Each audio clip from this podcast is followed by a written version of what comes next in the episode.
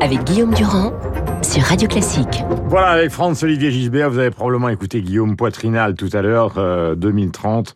Euh, il va falloir réduire d'une manière considérable nos émissions de carbone. Il fait 35 degrés, alors que euh, j'ai vérifié... Enfin, pas 35 partout. Pas 34 35. à Bordeaux. ouais, ouais, 34 j'ai vu ça. à Bordeaux, en tout cas dans le sud-ouest, c'est une chaleur épouvantable. Ça va continuer, ça va être très lourd aujourd'hui. J'ai regardé, par exemple, euh, bah, dans les années du XXe siècle, en 1935, par exemple, il neigeait à la même période du mois de mai. Donc cette affaire de chaleur pose évidemment le problème de l'écologie. On a un peu le sentiment qu'on est dans deux poids, deux mesures. Vous avez d'un côté des écologistes positifs, euh, et puis de l'autre côté des écologistes tragicomiques. Bon, c'est sûr. Mais enfin, d'a- d'abord un petit bémol quand même, hein, parce que la, chaleur est vieille comme le monde, et je vous rappelle la célèbre phrase de Fernandel. À Marseille, pour le conducteur d'une voiture, il n'y a pas de gauche et de droite, il y a l'ombre. Enfin, bah, c'est vrai, ce qu'on vit en ce moment, si ça n'est pas un réchauffement climatique, euh, moi j'y comprends rien. Euh, d'autant plus que tout laisse à penser que on devrait battre là, euh, on n'a pas encore dit, en mai, encore un nouveau record de chaleur. Et ça tombe au moment où hier, un rapport de l'OMM, l'Organisation mondiale de la météorologie, sur l'état euh, du climat mondial en 2021, nous dit notamment que, euh, bon, on bat des records à peu près dans tous les domaines. hein. On, bat des records, euh, la concentration des gaz à effet de serre, on bat des records sur le niveau moyen de la mer dans le monde, qui ne cesse de monter. On bat des records encore sur la température dans les océans. Enfin, bref, euh, c'est Ben, une catastrophe climatique, comme le dit bien le, le secrétaire général de l'ONU. euh, Poitrinal disait tout à l'heure, le chef d'entreprise, 9 milliards, 9 milliards de tonnes de charbon extraites chaque année, c'est-à-dire une tonne par habitant, ce qui est là aussi un record. complètement dément. Et, et là, bah, bah, vous savez ce qu'il disait, là encore une citation d'Aldous Huxley, l'auteur du meilleur des mondes, hein, vous connaissez. Euh, si la Terre n'est pas... comment savez-vous disait-il, si la Terre n'est pas l'enfer d'une autre planète. Eh ben, je pense que nous sommes peut-être en train d'arriver au point, si on continue comme ça, euh, où, où pour assurer sa survie, le genre humain devra changer de planète, comme dirait Elon Musk. Hein. Voilà. C'est ça, c'est Euh, ses grandes idées. Question, c'est la deuxième évidemment du même point, c'est que par rapport justement à cette situation, et si on prend la ligne défendue par le chef d'entreprise Guillaume Poitrinal il y a quelques instants, il y a quand même par rapport à ça euh, les décroissants, une certaine forme d'écologie qui est, on le qualifiait tous les deux avec euh, humour, mais qui est quand même tragicomique, c'est-à-dire des gens qui plutôt que de répondre à cette question, bah répondent à des questions qui n'ont strictement aucun rapport. Ah oui, ben, il y a quand même d'abord une vraie écologie, il faut le dire.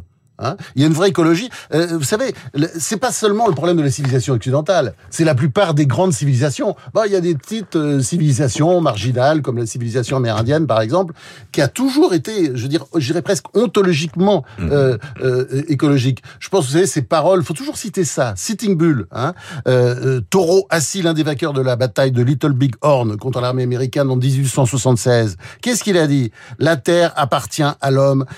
Non, la terre, pardon, n'appartient pas à l'homme, c'est l'homme qui appartient à la terre. Ah, C'est quand même mieux que Sandrine Rousseau, non Et, et- et- et qu'est-ce qu'il a dit aussi et Quand ils, ils auront coupé le dernier arbre, pollué le dernier ruisseau, pêché le dernier poisson, alors ils s'apercevront que l'argent ne se mange pas. Voilà. Et, je crois que c'est- le grand problème aujourd'hui. Ça a toujours on été la conscience de Lévi-Strauss hein, quand il a écrit tous ses livres et qu'il a fait toutes ses missions. Quand il, bien sûr. avant de mourir, il disait je suis très content. Enfin, il disait pas qu'il était très content de disparaître, bien évidemment, mais de laisser le monde tel qu'il était, car c'est un monde qui ne lui correspondait plus. Mais pourquoi justement l'écologie tourne vers le Birkini? Pourquoi l'écologie tourne sur les sapins de Noël à Bordeaux? Enfin, pourquoi on, on sombre dans quelque chose qui n'a strictement plus aucun rapport justement avec le fond du problème que vous venez de décrire Bah, c'est une chose euh, toute simple, c'est que l'écologie est une chose est- beaucoup trop importante pour être confiée aux écologistes. Hein, je pense que Et vous savez, les écologistes, quand on regarde euh, euh, toute honnêteté, euh, quand on les regarde, quand on les écoute, je pense qu'ils méritent le lapsus que je fais souvent à leur propos. Vous savez, quand je dis écologiste, bon, je sais pas si c'est un lapsus volontaire ou pas, mais vraiment partout où ils gouvernent, ou partout où ils parlent, on les entend, ils sont absurdes, ridicules, quand ils ne sont pas abjects. Euh, C'est ce qu'on peut appeler, effectivement, vous appelez ça l'écologie comique par rapport à l'écologie tragicomique. tragique. Oui, oui, oui, oui. Ah, non, non, non, parce que l'écologie, euh, c'est tragique d'un autre côté. Dès que c'est sérieux, ça devient tragique. Mais c'est vrai que c'est comique. Pourquoi? Bah Parce qu'ils parlent de tout sauf d'écologie. Ils s'en foutent. Ce sont des petits arrivistes, des petites frappes. Euh, regardez, Sandrine Rousseau. Je vis avec un homme déconstruit. Je suis très heureuse. Non, mais faut oser dire ça. Le maire de Bordeaux, Pierre Rumic, qui avait décidé d'en finir avec les arbres de Noël, parce que c'était des arbres morts. Non, mais sérieusement, le bouffon. Éric Piolle, alors là, le maire de Grenoble, qui a décidé, c'est de l'écologie ça, d'autoriser le burkini dans les piscines municipales. Alors les, le burkini, vous savez, cette espèce de machin qu'on porte dans les piscines, vous voyez très bien, pour rien montrer de son corps. Euh, c'est pour les femmes, évidemment. Et, et comme l'a dit très bien euh, l'écrivaine et polémiste Fatia Agag Boujalat, le burkini, c'est l'alliance du séparatisme et de la ségrégation mmh. sexuelle. C'est une régression. Mais alors là, Piol, évidemment, c'est Dr Jekyll et Mr Hyde. Le jour, il fait son islamo-gauchiste, mmh. et puis la nuit, il dirige une boîte de conseil euh, en risque financier. Évidemment, il faut faire entrer le fric. Il faut bien vivre, hein, c'est normal.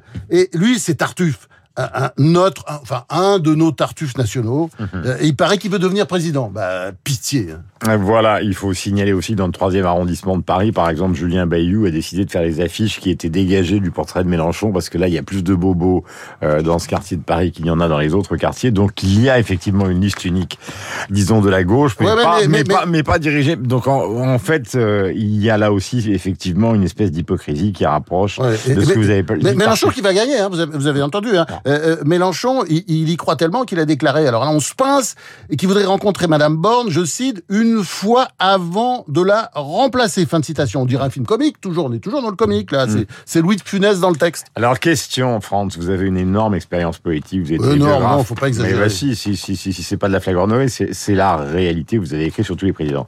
Il y a cette réunion avec Borne, à laquelle va participer Larcher, et à laquelle va participer aussi Bernard Cazeneuve, l'ancien Premier ministre, qui a été bien dit discret depuis évidemment le, flop monumental d'Anne Hidalgo. Est-ce que vous croyez que derrière tout ça, il pourrait y avoir une partie, dans une deuxième version qui serait celle de la version gouvernementale, justement des LR et du Parti Socialiste qui pourrait euh, rejoindre l'équipe Borne? Bah, c'est sûr qu'il y a une volonté, il y a une tentation.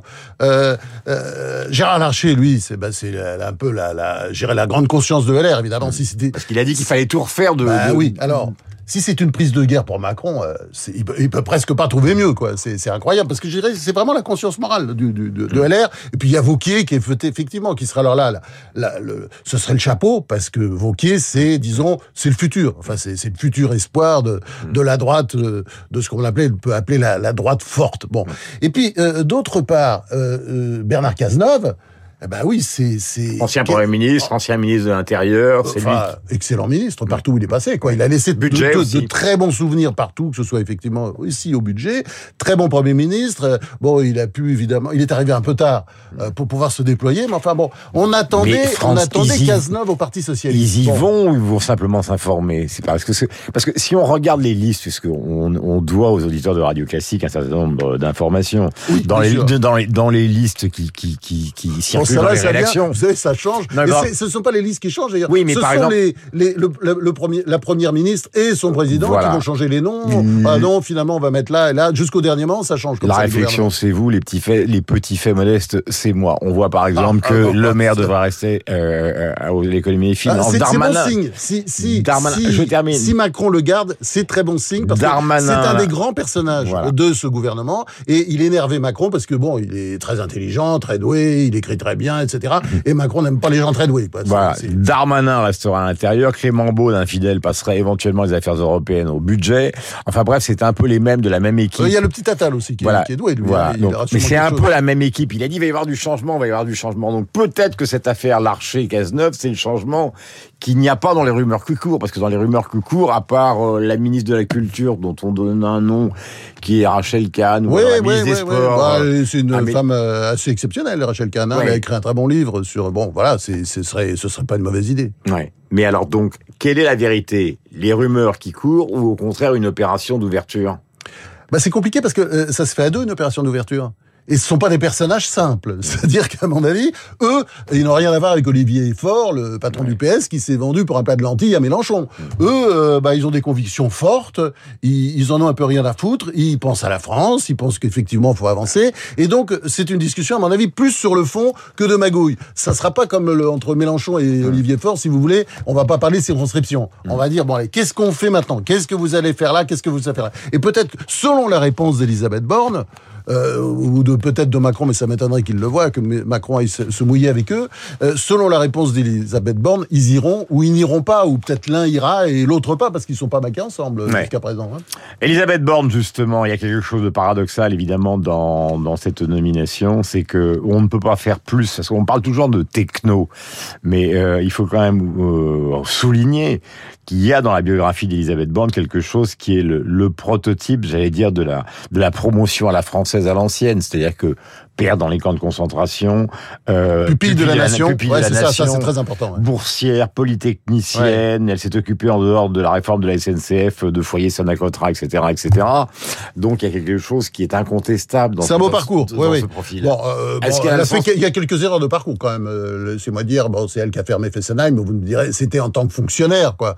Bon, sur le nucléaire, elle a fermé. Aujourd'hui, il faut ouvrir, paraît-il, les centrales. Enfin, vous voyez, c'est bon. Il y a eu une petite opération comme ça de.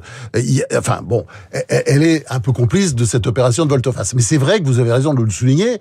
euh, Il y a une histoire. C'est une belle histoire. C'est pas juste euh, comme ça euh, une technocrate, euh, fille de bourgeois du 16e arrondissement qui arrive ici. C'est même, je dirais, tout le contraire. Et donc ça crée, ça se voit d'ailleurs à son physique, parce que bon, c'est pas comment dire. euh, la joie euh, hein, incarnée, Euh, c'est rare qu'elle rigole. Hein. Je suis même pas sûr qu'elle qu'elle rit, même quand elle est chez elle et, et qu'elle ferme les volets, quoi. Mais euh, c'est quelqu'un qui a une force intérieure, ça se voit tout de suite, quoi. C'est clair. Donc euh, il faut pas du tout la sous-estimer comme le font un certain nombre de nos confrères. Euh, dernière question, elle concerne évidemment la culture, puisque c'est le Festival de Cannes. Tom Cruise, énorme succès hier, ce sera le cas du film. Mais il paraît qu'il est formidable. Bon alors, en même temps, si Ce je puis film, ce film, pas Tom Cruise. Euh, Ouais, en, en même temps, c'est vrai qu'on on a évoqué la question hier avec Pascal Bruckner. Il y a cette espèce de paradoxe qui est que la culture est devenue une affaire privée en France. C'est-à-dire que plus personne ne va dans les grandes manifestations publiques, cinéma, théâtre, concerts, etc. Chacun chez soi n'abandonne pas du tout, évidemment, le point de vue culturel. Vous continuez à écrire des livres. Les auditeurs de Radio Oui, puis on continue peut-être tous les deux à aller au cinéma. J'étais au cinéma l'autre jour. Au Max Linder, j'ai vu un très bon film français, Oui, pourtant, hein, les- franco-français, Sentinelle. Mm. Ben, on devait être quatre ou cinq dans la salle. C'était affreux. C'est une Ouais. grande salle énorme. qu'est-ce qui, s'est- passé entre les années pivot où on annulait des dîners pour regarder pivot Ah oui, c'était dingue. Et je vous signale, on peut toujours regarder Pivot. hein. Oui. moi, moi, je le fais aussi, hein, de temps en temps, les belles émissions avec Claude. Lé- Non, pas pour rendre hommage, pour prendre du plaisir à écouter Oui. Claude Lévi-Strauss, Mm. Georges Séminon, euh, Vladimir Nabokov, enfin, toutes ces grandes émissions cultes, puis évidemment Alexandre Solzhenitsyn. Oui, mais euh, la, la réponse, euh, vous vous en souvenez de Finkielkraut il y a des années, c'est la défaite de la pensée. C'est-à-dire qu'au fond, la culture a été remplacée par la distraction. Mais la, la, la version de Gisbert, Ah ben moi, je me... je- je- se passe-t-il en dehors de la pandémie qui a vidé toutes les salles C'est une certitude. Ah non, mais je me mets tout à fait dans les pas d'Alain Finkielkraut sur la défaite de la pensée. C'est-à-dire que on voit, vous savez, on dit aujourd'hui, euh, euh, enfin, la phrase, c'est une phrase, une vieille phrase euh, euh, bien connue. Euh, la culture, c'est ce qui reste quand on a tout oublié. Euh, bon, c'est ce qu'on disait quand il y avait beaucoup de culture. Mais au- aujourd'hui, cette phrase n'a plus de sens. Il y a plus de sens parce que effectivement, on a l'impression que il y a de moins en moins besoin de culture. Je pense que c'est une erreur très grave. Et je pense que la culture reviendra parce que vous savez, il y a des cycles de Kondratiev privé, en économie. Oui, il y a des cycles Kondratiev aussi en culture. À titre privé, bien sûr. Mais c'est vrai qu'elle est, elle devient, hélas, marginale. Mais je suis convaincu qu'elle reviendra. Là-dessus, il faut se battre. Il n'y a pas de grande civilisation sans culture. Et il n'y a pas de grande culture sans écrit. Il est 8h58, ou presque en tout cas sur l'antenne de Radio Classique. Voici le retour de Renaud Blanc, évidemment le journal de 9h, et Franck Ferrand, car la culture existe sous sa forme patrimoniale et historique, évidemment, sur l'antenne de Radio Classique avec Franck dans un instant. 8h58, passez la meilleure journée possible.